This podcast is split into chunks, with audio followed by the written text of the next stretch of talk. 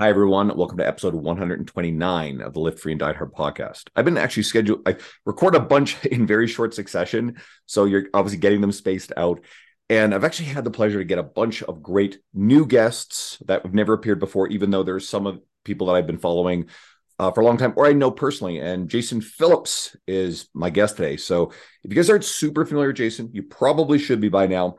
He is the C E O and founder of Nutrition Coaching Institute, that's N C I, and uh, the founder of Coaching Con, which is a big event that's been going on the last few years. I was in attendance this past year. I had a blast.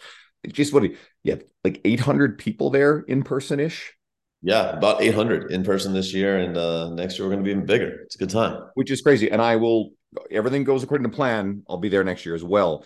So, uh, You you and I actually met very briefly in twenty seventeen. You were one of the speakers at Luca Hosevar's uh, Vigor, it's a business conference.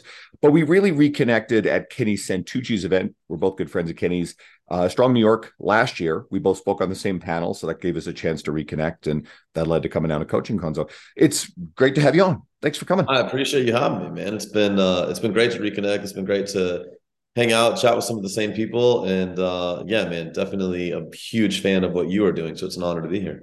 Hey, it's been fun. And, uh, you know, just another shout to just like how cool Coaching Con was. I mean, this is Lucas spoke at it. Uh, Alex and Layla Harmozi, who were incredible. Tom Bilyeu, Dana Lynn Bailey, Rob Bailey. That lineup was crazy. So superstar studded stuff. So you're doing good stuff. I appreciate that, man. I appreciate I- it. We, uh, we're getting ready to announce twenty twenty-four. And I think, uh, I think we've moved forward again, which is exciting. And uh, I hope did it. Well, we don't have to say the name, but you can say it if you want. But uh, we chatted about one of my pals who's doing incredible yes, stuff. He will be there. So could we say the name? Is that cool? Yeah, go ahead. Don Saladino. So he wanted me to connect you with Don. And so Don is going to be one of your speakers. And Don is one of the speakers at my event, October thirteenth to fourteenth. Anybody listening? Registration is now open for, uh, we've renamed it. It's the Evolve Strength Business and Coaching Conference. Got uh, shelved the old name because uh, we wanted to kind of not p- be as positioned into quote strength training as much. It's a piece of the puzzle with people like Muscle Doc Jordan Shallow speaking. But uh, message me if you want more details. It's all over the internet now. But this is about you. So something that keeps coming up. You talk about this theme a lot, and I love it. I'm wired to think this way. You're talking about your desire to reach and help millions of people. So we've got trainers. What's that? A billion. We're, a billion. We're, going, go. after, we're going after one billion lives changed. That's the core right. foundational message. One in eight people on the earth, right? Yes, sir. That's ambitious to say the least, but it's it's philosophical as much as it's a technical goal because it goes beyond the desire to help one person at a time. Now, new trainers, everybody starting out, the foundation is you help the person in front of you. They're the only thing that exists. one hundred percent. But something has to change for the trainer to go beyond working with the limited number of clients that you can help with one-on-one time in front of you. So what has to change, like in terms of approach, belief, limiting beliefs, mindset, tactics, to get someone to go from that business model that we all came into the industry learning into the type of delivery system vehicle to help more people that I know you're teaching people through N C I and you're talking about? Yeah, you know, it's it, you actually hit on literally all of the things that need to change. Um, so I, I would say the answer is just yes, because you nailed them all, but I'll unpack it a little bit. Um, you know, I don't think anybody gets into the coaching space, at least not in our generation, maybe today, because people realize it's more lucrative. But, uh, you know, in our generation, I don't think we got into the space and we're like, man, we we really want to become multimillionaires and, um, you know, have all these crazy things. And, and I think that like it was just raw passion, right? I think it was just like we love fitness. We love nutrition. We love health. Like we, you know, we want to change people's lives. We want to help. And it was like, it's just like what we did, man. Like, it, like the iron bonded us, like the, the gym bonded us. And it was just like, it, the culture was kind of different then. And so, you know, over time, I think when you're in the space, you realize, okay, yes, I'm successfully changing lives. There's a lot of gratitude that comes from that. And there's, there's really a lot of um, satisfaction that comes from, I think any coach can uh, relate. You wake up in the morning and you get a text from your client. They're like, oh, I'm, I'm in a new size of clothing, or, oh my God, I'm down X amount of pounds, or, oh my God, like you know, my biceps are an inch bigger, like whatever, right? And it's like, you get so excited. Like, we love those testimonials. And it's like, you look yourself in the mirror one day and you realize you're kind of playing small, and you're like, you know, I, if I did this, and, and, you know, I think the average coach probably can take on, I don't know, two, three hundred clients max per year. That's a lot, right? Like, but that would be the upper limit. And it's like, you know, we, we go twenty, thirty years and we realize like, we're only talking less than a thousand people.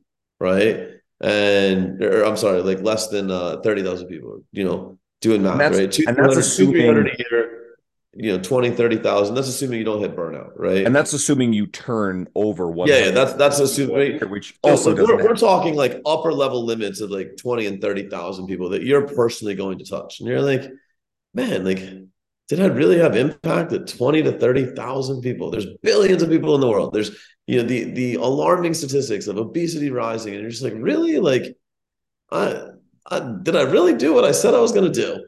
And, um, you know, so I think that that kind of gives runway to the notion, okay, well, if I had a staff, um, you know, my company could touch more people. And so instead of two to three hundred, you know, annually, we're, we're talking, maybe we're getting the five hundred annually, six hundred annually, maybe a thousand, you know, and then, and then we go, you know, another several years, and and we're like, all right, well, I got to I get to one hundred thousand people change. Well, that's pretty cool, right? Like, that's that's a good number. And then you're like, all right, compare one hundred thousand to eight billion. And you're like, fuck, like, still pretty small. And and then, you know, for me, it was, I was at this point, right? I was, I went, I actually went to John Romanella's mastermind in December of twenty sixteen. And Craig Ballantyne was there, and I've known Craig for quite some time. And, and Craig looks at me and he is like, you know, he said, you're, you're really good at what you do. And, and I had just crossed like the, the eighty-three thousand dollars a month mark, right? So the million dollar run rate. And he's like,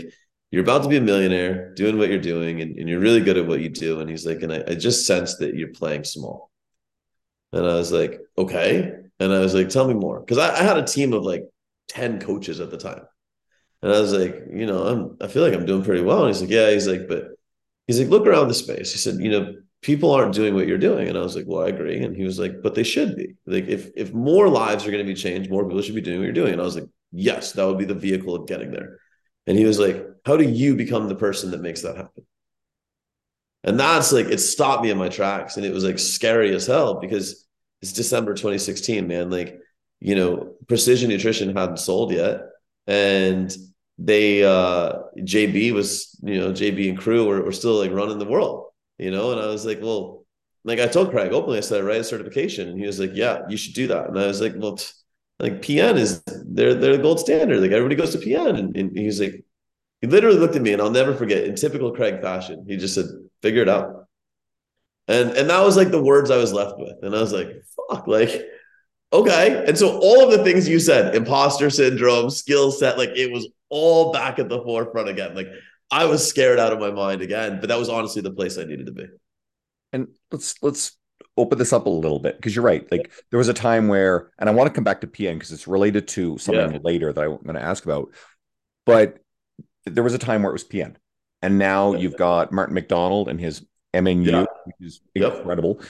Um, I beta tested the Renaissance periodization nutrition certification. So I, I'm actually going to go through the whole thing now. They're oh. good friends of mine. They're doing killer stuff. You've got Muscle Doc Jordan Shallow's prescript, and they built out, and, you know, they've got nutrition courses within. Yeah. And there, there's so much more stuff out there. And then you look at companies. Okay, P N built up and was sold. Uh, my good friend Mike Dola built Stronger yeah. You. Yeah. Literally from his garage. It's like the Bezos nutrition Amazon. Um, had to hire coaches, hire coaches, scale, scale, scale. And then Anytime Fitness came in, like, offered him enough money that he doesn't have to worry about anything for life. And yep. said, here, we're going to buy this from you. And, you know, again, these are also the survivorship bias success stories, but there's a lot more of them, right? I was just talking with my friend Brad Dieter. He's one half of the ownership of Macros Incorporated. It's another one of these. Their crew, they're such a tight-knit group, they're coming in en masse to my event because that's the one they've decided they're going to all hang out together at this year. Love it. They're doing cool stuff. So I, when I was at Coaching Con, I'm just like sitting there in the crowd, and you're pulling people up on stage like Stephanie Fusnick, who I've met yep. personally, and at a prescript local thing in Edmonton. She's from Alberta. And she's been pulled up on stage, and what is she, like, got a, a million dollar business? Yeah. Uh, guys like Jared Hamilton is absolutely crushing it.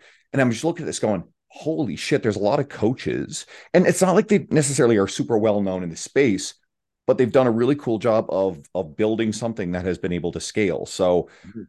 Are there any key, like, you know, there, there's you and what you did, but the person listening who holds that limiting belief, fuck, I've held this for a long time, but you know, oh, I, I can't hire anybody else because they're never going to be as good as me or do things the way I do it.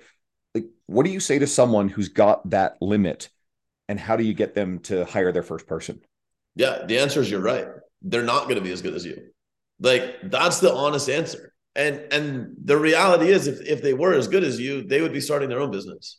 And and the simple truth is, what you're always, I mean, I hate saying it this way, but you know, this is just the truth. There's no emotion in it. Is you're really looking for like the ninety percent of the eighty percent, right? And so you're looking for like near the top of less than the top. And, and, you know, you're looking at it, but you're not just looking at it purely from skill set. You're looking at skill set, loyalty. And, and listen, there's a lot of people that just don't want to be a business owner, man. Like I have, I have people on my staff. Um, you know, my top, like one of my top business coaches, Caleb Fong, he started as a client. And we got Caleb to nearly a million dollar business. And he's like, I just don't enjoy it that much. And I was like, cool, you want to come help? And he was like, yes. And I was like, great, you know? And and listen, he does very well with me. Um, I don't pay him a million dollars, obviously, but he does very well. And and it's uh it's way more rewarding. And and listen, I mean, let's be very honest too. A million dollar coaching business, you know, most coaching businesses margins are thirty-five percent. So there's three hundred fifty K net profit. Yes. You know, post-tax, you maybe two hundred K that you're actually taking home. So anybody that sees a million dollar top line, your, your take home is not a million dollars. Absolutely. And there's something else in this too, and you alluded to it.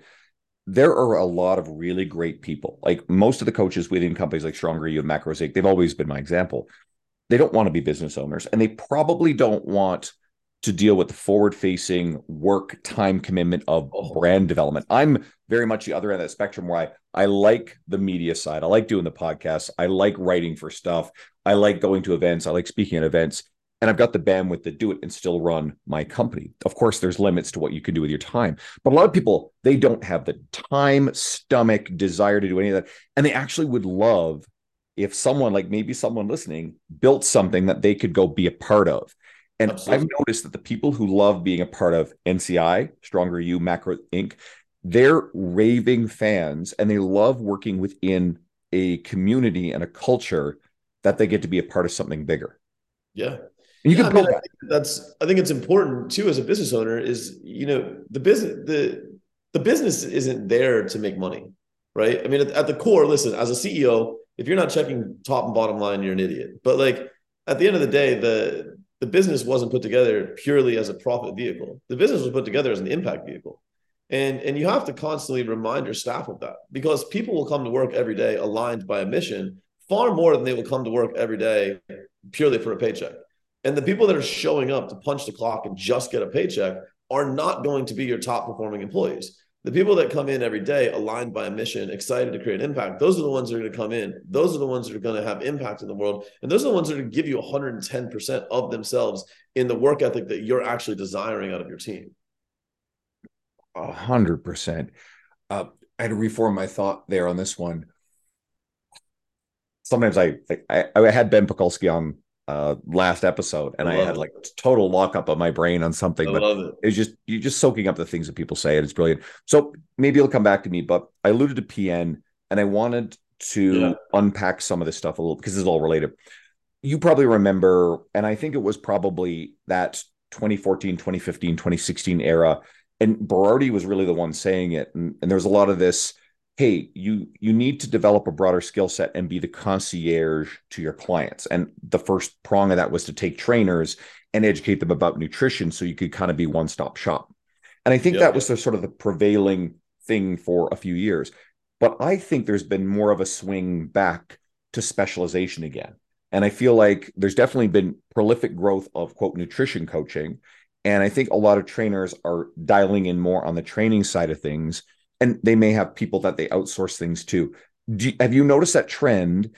And then what are your thoughts on, let's say, the, the trainer coach turning around and A, doing nutrition stuff, or B, building out, because I'm actually literally thinking about this. My brain has been going. I've had conversation with smart people about actually building out a specific nutrition coaching offering that is not just, hey, it goes in with it.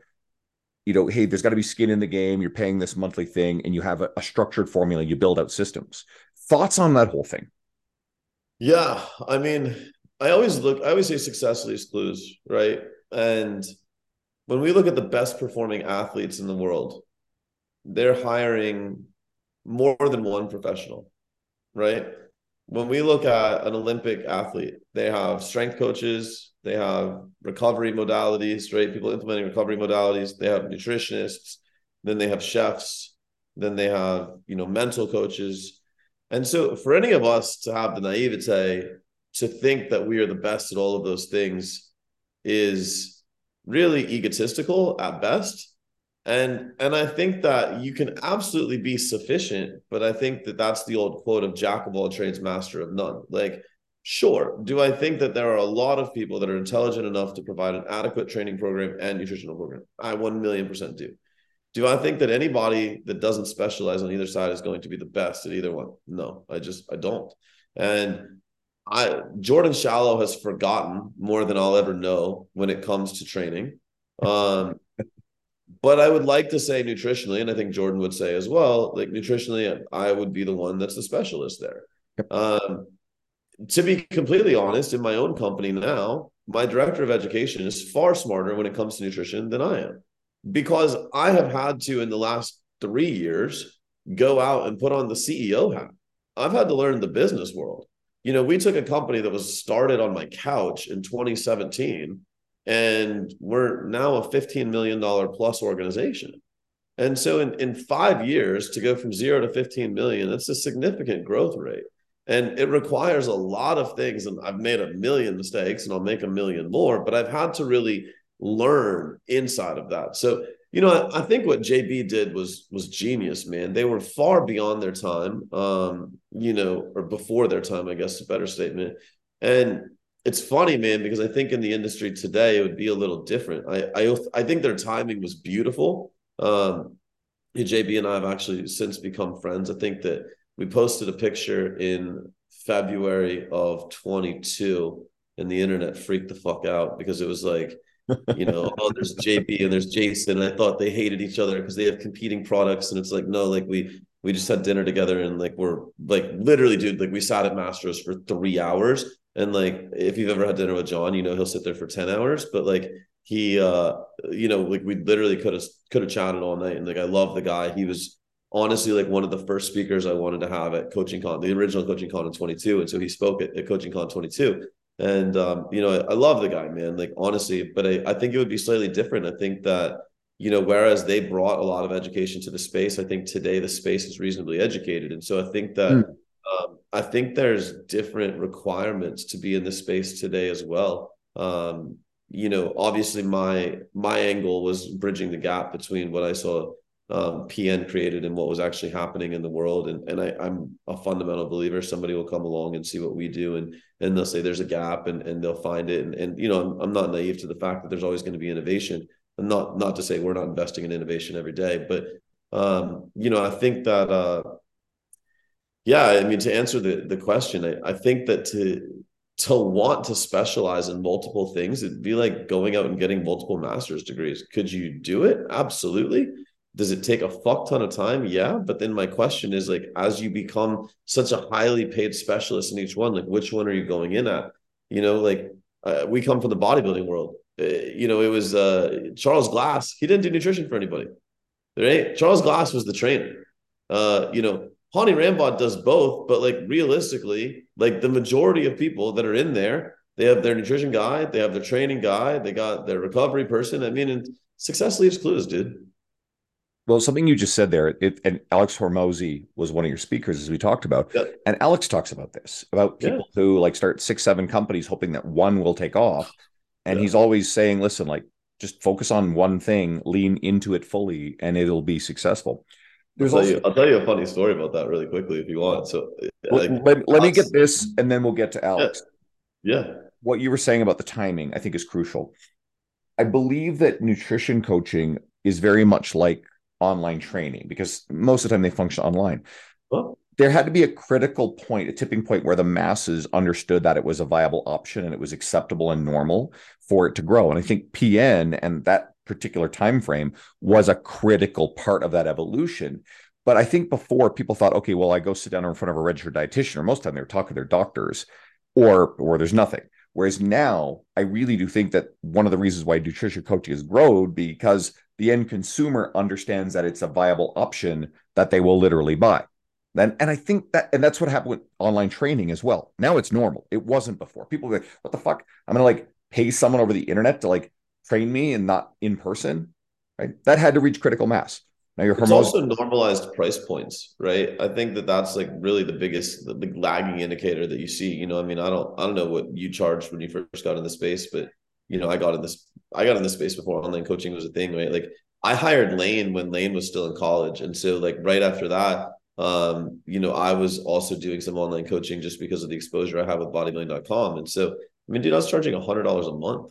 And like, you know, today it's like the gurus, they tell you like, you got to start at like four and five hundred a month. But, you know, back then it was like, wait, you're an online coach. Like, what do you really do? You know, it's like, that wasn't a viable profession. Whereas, you know, today I think that it it is seen as a viable profession. Um, I think that the understanding of it, you know, if you want to get into the business semantics of it, the understanding of it is awful. Um, I don't think very many people are actually teaching viability when it comes to business as much as they're teaching, you know, cash generation. But um, I think that that's a that's a whole rabbit hole. It's a completely different thing to unpack. And, you know, that's, that's honestly like one of my biggest fears is about the industry is a lot of people are looking at it as um, just as kind of, if you look at the trajectory of a personal trainer, a lot of people have personal trained in their life, but not a lot of people were a personal trainer for life. And the reason is like the business model just wasn't really sustainable. Um, and, and nobody really taught you how to understand the, the money you were making. You know, there's not pensions in personal training. There's not retirements, not four oh one k's. And so it's like you're you're doing this thing that is hyper transactional, you know, the old trading dollars for, for hours thing. And, um, you know, how do you actually take that? How do you expand that? How do you turn it into something that will actually support the rest of your life? And, and I don't think it's being discussed today. And I think that we're on the precipice of truly understanding how that fits in not only to our own lives, but into the whole ecosystem. Um, but to say that digital coaching is is not um, viable would be mistaken. I think that I shared stats at Coaching Con. I think that we saw something like two hundred fifty percent growth in the online coaching model during the pandemic. That's since slowed down. I still think we're at an average run rate of seventy to eighty percent growth per year.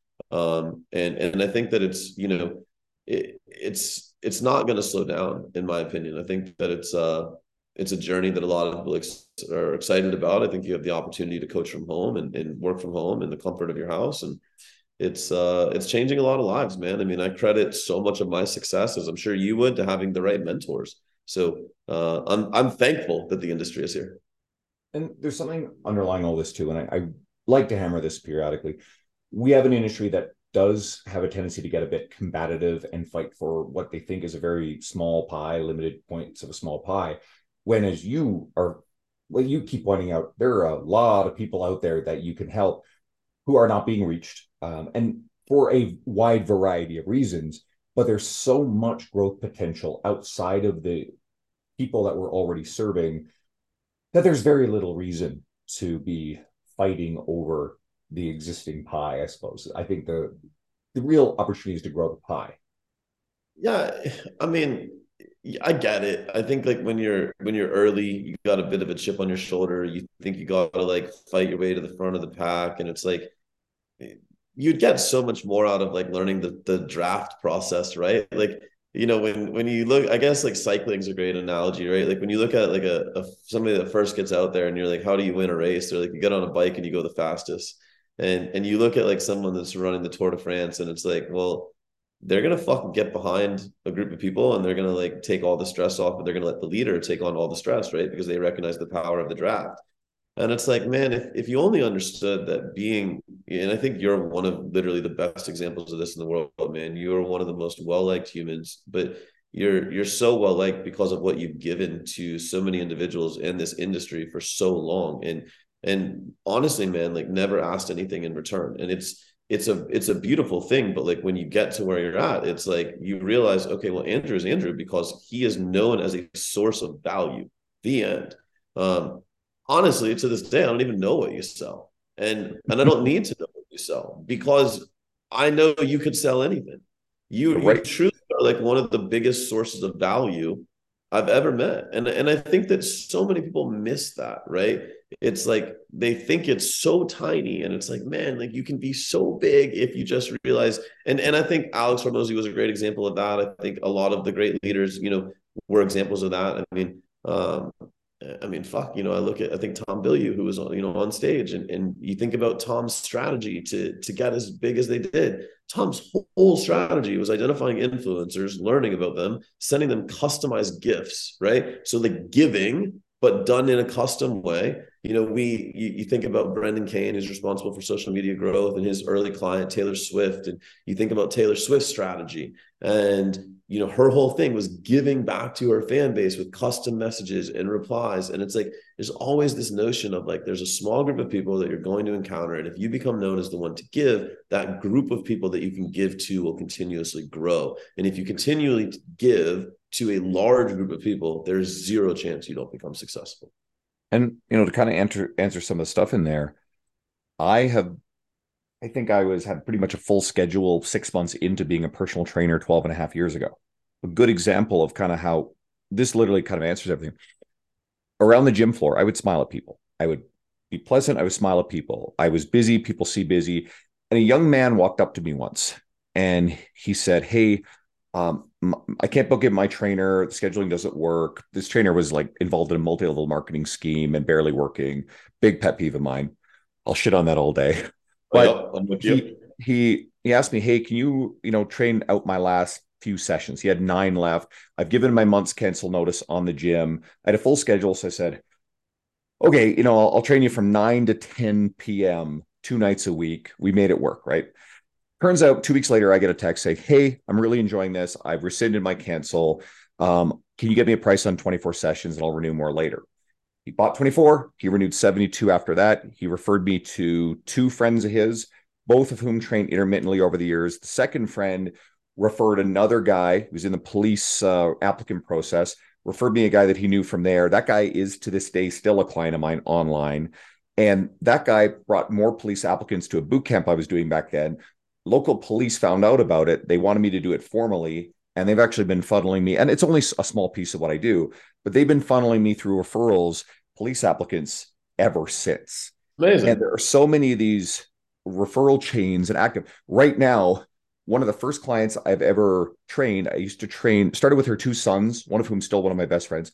She is in my house right now. She owns a cleaning company. She cleans my house. I train her twice a week. And that family has referred me well over twenty clients over the years, and which leads to thousands of hours. And what this has done, if you do a really good job there, it frees you up to then start doing things like podcasting or writing a bit. And then that turned into opportunities that blew in, up into T-Nation, then Muscle Fitness and Men's Health and what yeah. have you.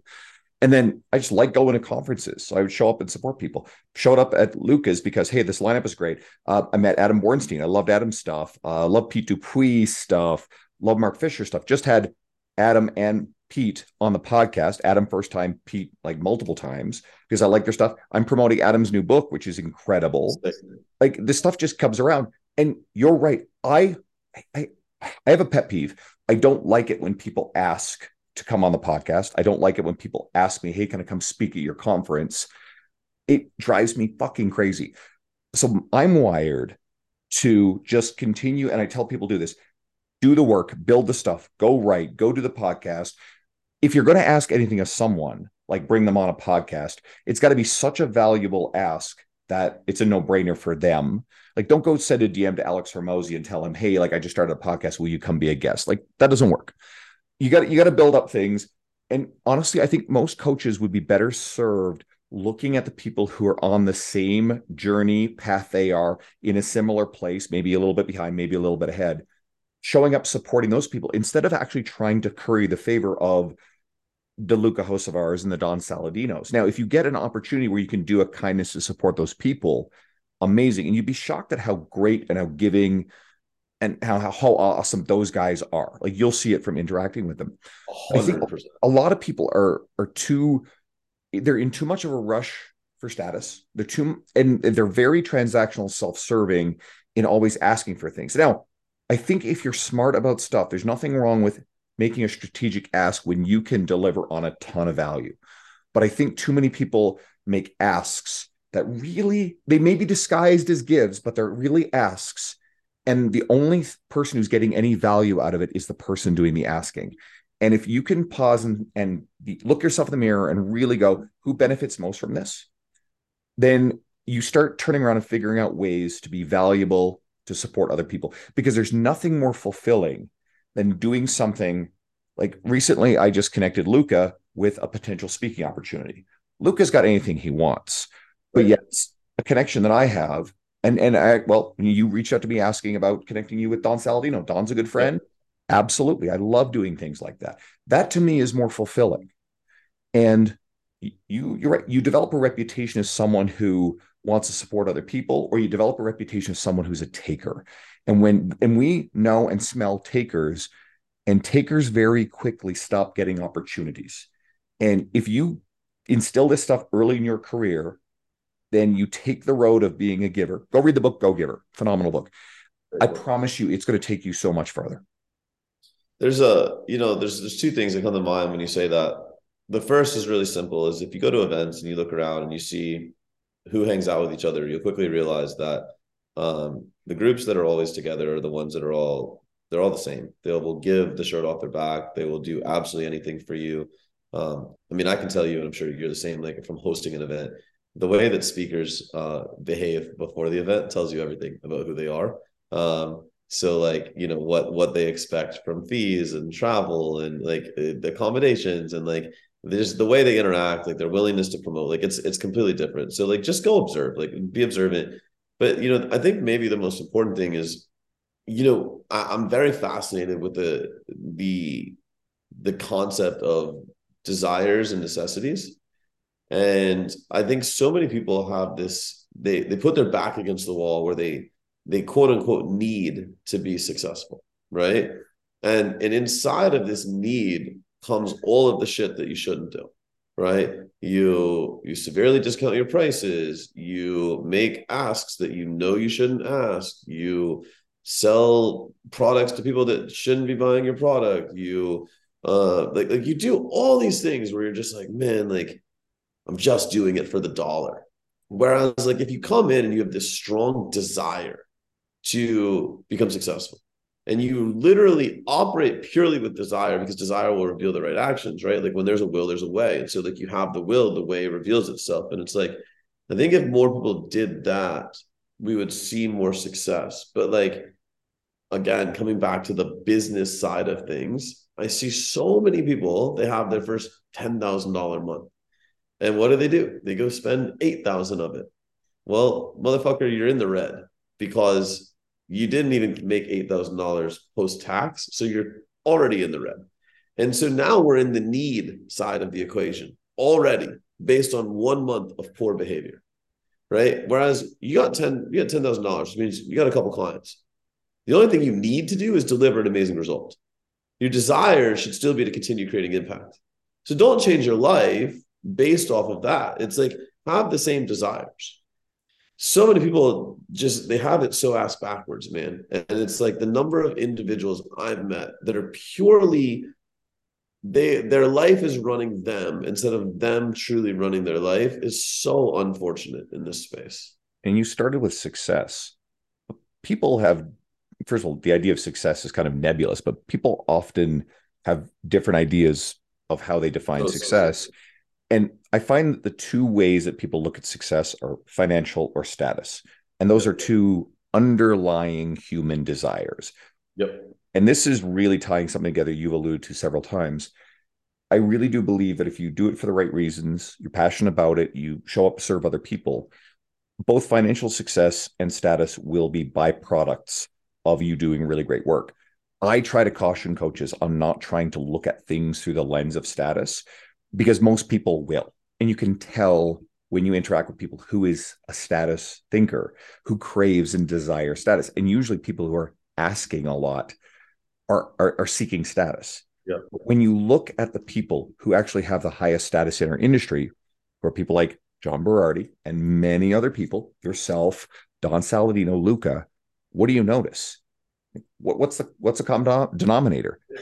It's funny as you say that, because A, I think Luca's really intelligent in all walks of life. So like I'll leave him to the side, and, and I'm sure Don is as well. I don't know him as well yet, but um, you know, I think if you asked me and John Berardi uh, anything about social media, we would look at you like a deer in headlights, because A, we just don't care about it that much. And B, like it's, it's not how we like built our business. We weren't like, oh my gosh, I have to become this big thing. Whereas I think so many people have that backwards. Like, oh my God, if I, if I have a big business, everyone's going to know who I am. If everyone knows who I am, it's like, like you said, it's a status thing, right? Um, it's, it's funny because I spoke at Gym Con a couple of weeks ago, and I was on stage with Flex Lewis. And one of the questions they asked is like, oh, you're both known on online. Like, how did you do it? And I was like, uh, like, you want to know the truth? I'm like, the truth is I just was really good at what I did. And like enough people asked me to like come on their podcast and like, or like have, you know, talk with them. And like, I'm like, I, honestly, like the reputation just kind of spread. I'm like, I genuinely have never once in my life done anything to facilitate exposure for myself. I have literally at this, I mean, C E O of fifty million dollars or fifteen million dollars company.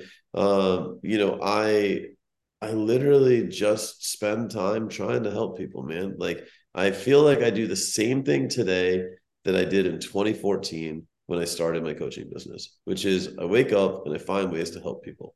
And that's it, right? Like the, the, I don't help the end consumer as much because I don't coach nutrition as much, but I help my team. And if I help my team, they can help our clients. If they help our clients, they're going to refer people to us. And it's like the ripple effect is always there. And I think that it's just like, it's that easy. It's, or it's not simple. I won't say it's easy, but it's not simple.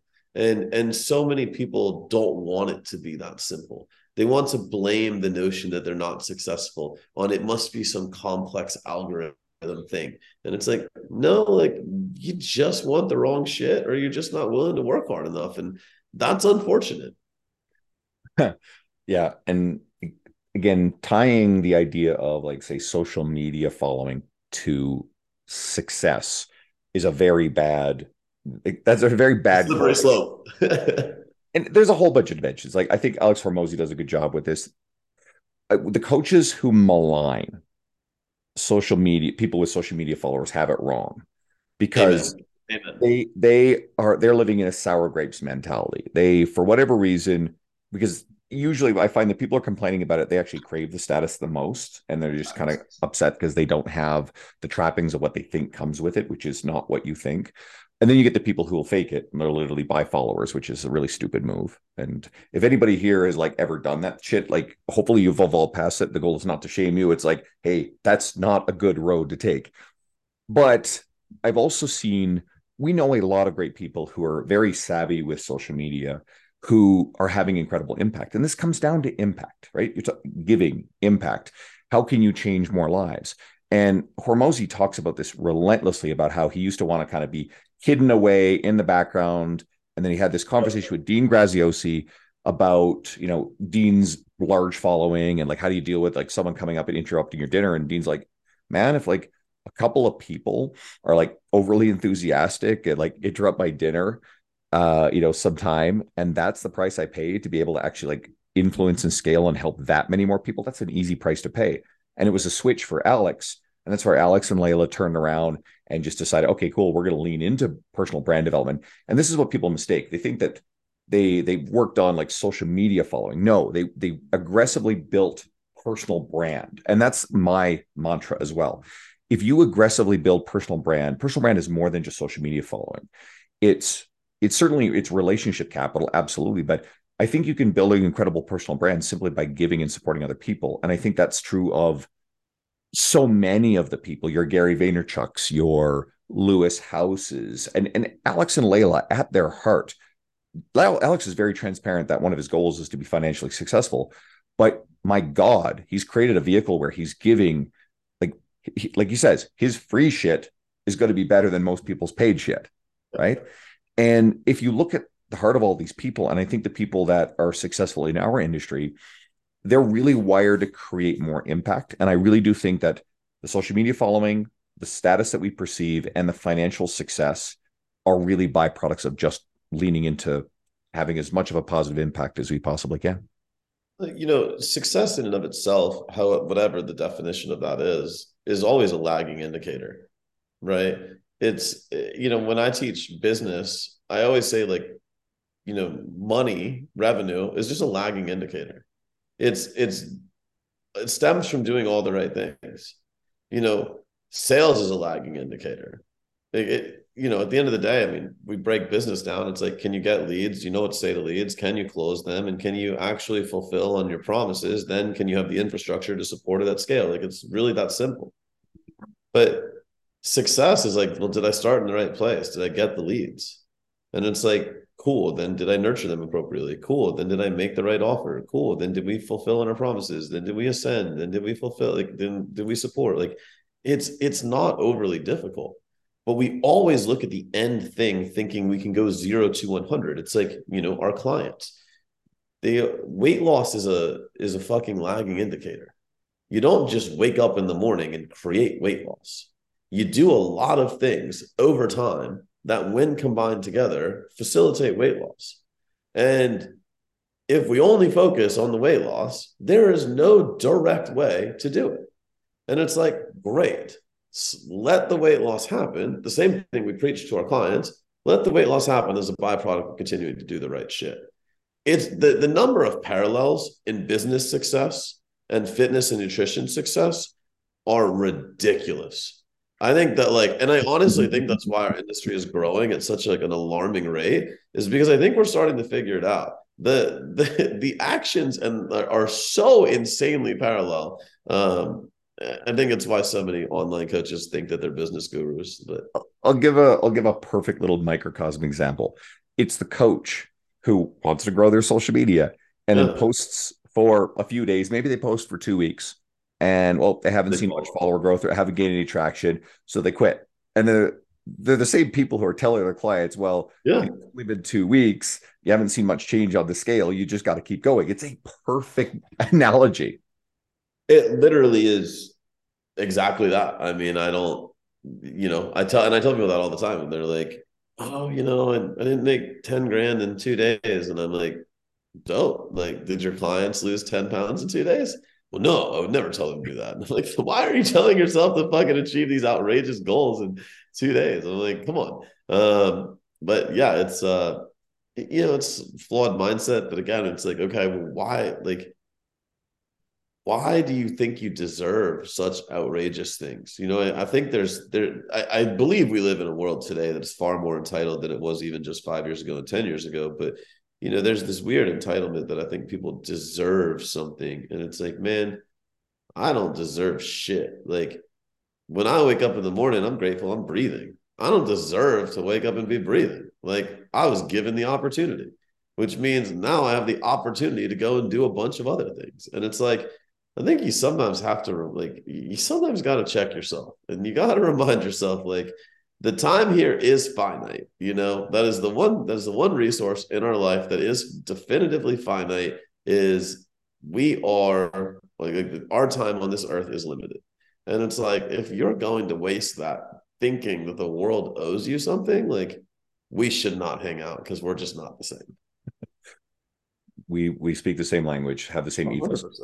Uh, Jason, this has been amazing. It's been one of my, I, I mean, I love the conversations I get to have. The real reason why I do this podcast is because of these connectivity points, share the people I bring on, but it's really quite selfish for me to spend an hour picking someone's brain and listening to them. I will, if the universe lines up as it should, we, we talk off air about dates and what have you. I should be boots on ground at Coaching Con next year. Uh, is there anything that you have coming up, anything you want to share with everybody? I think you guys do a, a second event, a nutrition. Yeah, we have we have one in October. Um, we have the Nutritional Coaching Summit. I know Lane's coming, Bill Campbell's coming, uh, Rachel Shear, uh, a couple other names that are that are coming out to speak there. Uh, you know, for us, anyone that's interested in N C I, that's the first time we're doing a, a live certification um, in over two years. The first time we're going to do it in person, which is always a good time. Lots of question and answer goes down in that. Um, so excited to be doing that there.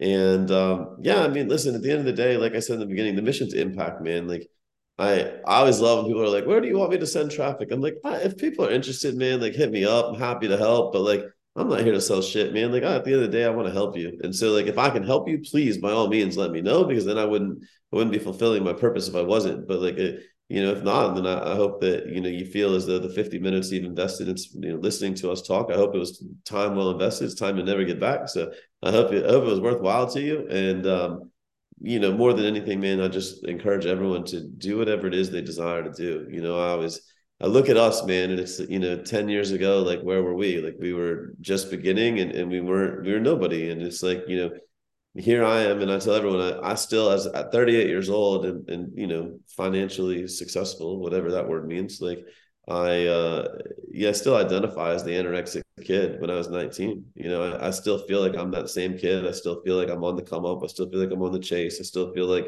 there's things I need to change. And so nothing's any different. And so, Um, the only difference in my life has been I made a decision, decision to continuously take action and decision to continuously create impact. And uh, that decision has served me well. So if there's anyone listening that just is lost or, or, you know, doesn't know what to do, just find a way to help someone, because it, it will open up a lot of doors. And to what you said, I often find that the most valuable things that I expose myself to, audiobooks, podcasts, uh, smart people, it, it's not tactical. It's often attitudinal. It's often philosophy. And I like several key shifts in the way I've gone about things have come from reading books like Seth Godin's Linchpin or Ryan Holiday's The Obstacle is the Way, or or other things. And sometimes it's, you hear things and it may have, may have to sit and marinate for a little while, or maybe it'll hit you like a lightning bolt. But either way, if it shifts something that lets you put aside a limiting belief. A lot of the time, this is really just about sitting in the fixed mindset of whatever limiting beliefs keep you safe within that bubble, that you don't put yourself out there for fear of ridicule or failure. And I'm more and more, I'm all about like, let's, let's shatter those beliefs. Let's challenge them. And let's put you guys in front of people I think are, are smart, who could possibly help you. So uh, what's your Instagram so people can go follow you there as a pipeline to finding anything else?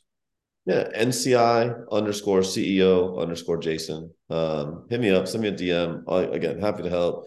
If you want to come to N C I, tell me you came from Andrew. I'll make sure you get the biggest discount I possibly can do. Like, take care of his crew, of course. Um, but yeah, I mean, more than anything, just let me know what I can do. Thank you, Jason. This has been a real pleasure. Thank you, everybody listening. Go check out what Jason is doing. Um, the resources are there to simply make you guys better. I've got more great guests coming up. I hope you've enjoyed the recent string of mostly new guests. I've had a few great repeats like Pete Dupuis. And if you're someone finding this through Jason's media, well, guess what? I've thrown around a lot of names that we both uh, really like and support. So if you scroll through the people I've had on, you're going to find a lot of your favorites, and you may just choose to stick around. Guys, thank you so much.